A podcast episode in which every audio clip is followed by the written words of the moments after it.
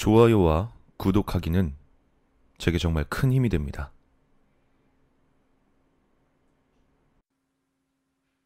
옛날에 우리 집은 많이 힘들었다. 어머니께서 그 당시에 자궁 쪽이 많이 안 좋으셔서 자궁 적출을 받으셨는데 그게 그때 당시 굉장히 비싼 수술이었던 모양이다. 그래서 우리 집은 부모님이 힘들게 돈을 모아 들어갔던 아파트도 전세로 돌리고 엄청 작은 시골에 가서 살게 되었다. 우리 어머니의 고모 할머님이 사시는 작은 동네였는데 동도 아니고 리쯤 되는 곳이었다. 정확한 지명은 기억나지 않지만 김포시에 속한 애기봉 근처였다. 지금은 그 근처가 굉장히 발달됐다는데 옛날엔 사람들이 사는 집 몇 개만 뜨문뜨문 있었고 나머진 전부 밭과 산뿐이었다. 한마디로 그냥 촌동네였던 것이다. 이사를 온 일에 대해서 부모님은 나에게 항상 미안해 하셨는데 솔직히 난 그때 초등학교 2, 3학년이라 천진난만하게 즐겁고 신났던 기억뿐이다. 개구리도 많았고 잠자리도 많고 하여튼 그 나이 또래 애들이 좋아할 만한 자연물이 많았기 때문이었다. 하여튼 산밖에 없는 이 동네에 살면서 아버지가 잊지 못할 경험을 하셨다. 이 시골 촌동네에 일이 있을 린 없고 아버지는 언제나 바깥 읍내 쪽으로 나가 김포 쪽에서 들어서는 아파트를 짓는 일을 하셨다. 항상 새벽에 나가셔서 저녁에 오시거나 그것도 아니면 밤에 나가서 새벽에 오시곤 했다. 그날 역시 새벽녘이 다 돼서야 일을 마치신 아버진 서둘러 집으로 향했다. 아버지가 시골 아스팔트 길을 따라서 운전하고 계셨는데 길가에 웬 할아버지 한 분이 걸어가고 계신 게 보였다. 그 어두운 밤에 보따리까지 싸들고는 걷고 있는 할아버지를 보고 깜짝 놀란 아버진 급히 브레이크를 잡으셨다. 다행히 사고가 나지 않았지만 할아버지께선 무척 놀라셨는지 몹시 화를 내셨다. 아, 어르신, 죄송합니다. 이 새벽에 사람이 있을 줄 몰라서. 처음엔 화를 내던 할아버지도 곧 누그러지셨는지 괜찮다고 하셨다. 어느 정도 상황이 정리되자 아버지께선 문득 궁금증이 일었다. 어르신들이 잠이 없긴 하지만 왜 이 시간에 나와 계실까? 더불어 이 새벽에 짐을 지고 걷고 있는 할아버지가 안쓰럽게 느껴지셨다. 저 어르신, 어디까지 가시는진 모르지만 제가 태워드릴까요? 그래 준다면야 고맙지. 아버지가 묻자 할아버진 굉장히 반가워하시며 차에 올라타셨다. 그렇게 차를 타고 할아버지를 모셔드리며 이런저런 이야기를 나누었다. 아내가 수술을 해서 시골에 내려와 살고 있고 아들이 하나 있고 아들은 몇 살이고 하는 이야기들. 할아버진 맞장구도 치고 질문도 해가며 아버지의 이야기를 잘 들어주셨다. 그러면서 할아버지가 이야기했던 곳으로 가고 있는데 포장도로처럼 길이 터져 있지 않았고 산 쪽에 난 콘크리트 길이었다. 그래, 이 길 따라 쭉 저쪽 길로 가.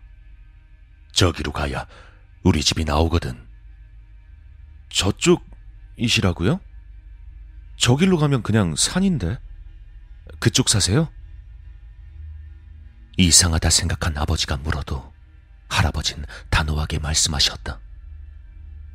저쪽이 맞대도 조금만 더 가면 돼. 그 말에 아버지께선 차를 몰았지만 길은 점점 좁아지고 꼬불거리기 시작했다. 길도 평탄치 않아 차가 심하게 떨리는 와중에도 집 같은 건 보이지 않았다. 저 어르신, 정말 이 길 맞아요? 꽤 많이 들어온 것 같은데. 아이, 글쎄, 맞다니까. 거의 다 왔어. 이미 태워준다고 했으니 이제 와서 내리라 할 수도 없었기에 아버진 그냥 시키는 대로 차를 몰아 산속으로 갔다. 산길은 언젠가 끊어지기 마련인데도 그 길은 구불구불 길게도 이어졌다.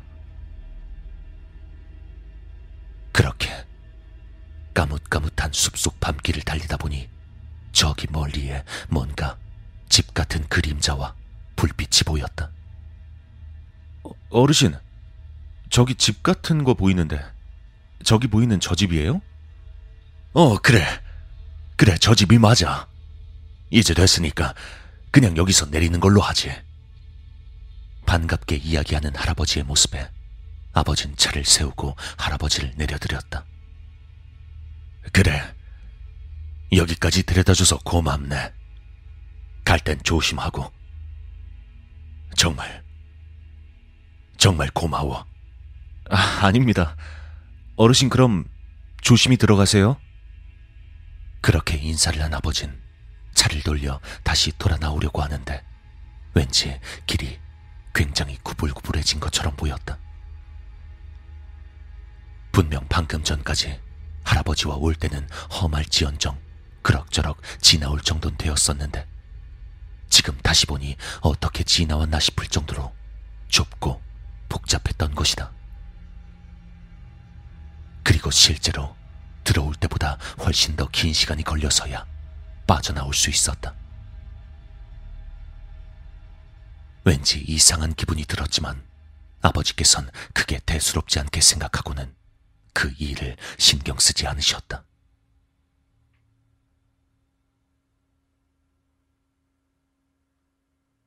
그리고 얼마 뒤 아버지께서 조금 일찍 퇴근하시던 날에 그 할아버지를 만났던 그 동네 그 길을 다시 지나가게 되었다.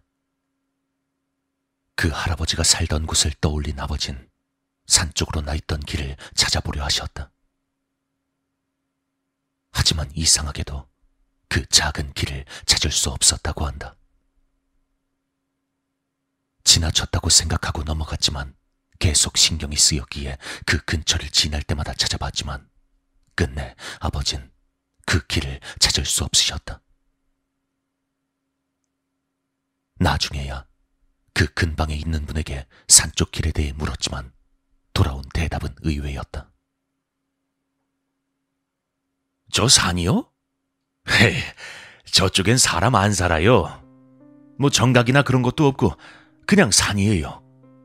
저도 여기 오래 살았지만 저 산에 나 있는 길은 본 적도 없습니다.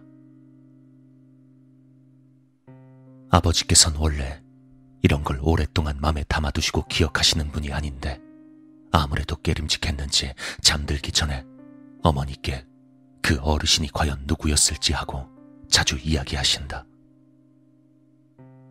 나 역시 아직까지 기억하고 있는데 그 할아버지가 사람인지 귀신인진 모르지만 나쁜 분은 아닐 거라고 생각한다. 어딘가에서 들은 이야기론 가끔씩 저승 가는 방법을 몰라서 못 가는 귀신도 있다고 한다.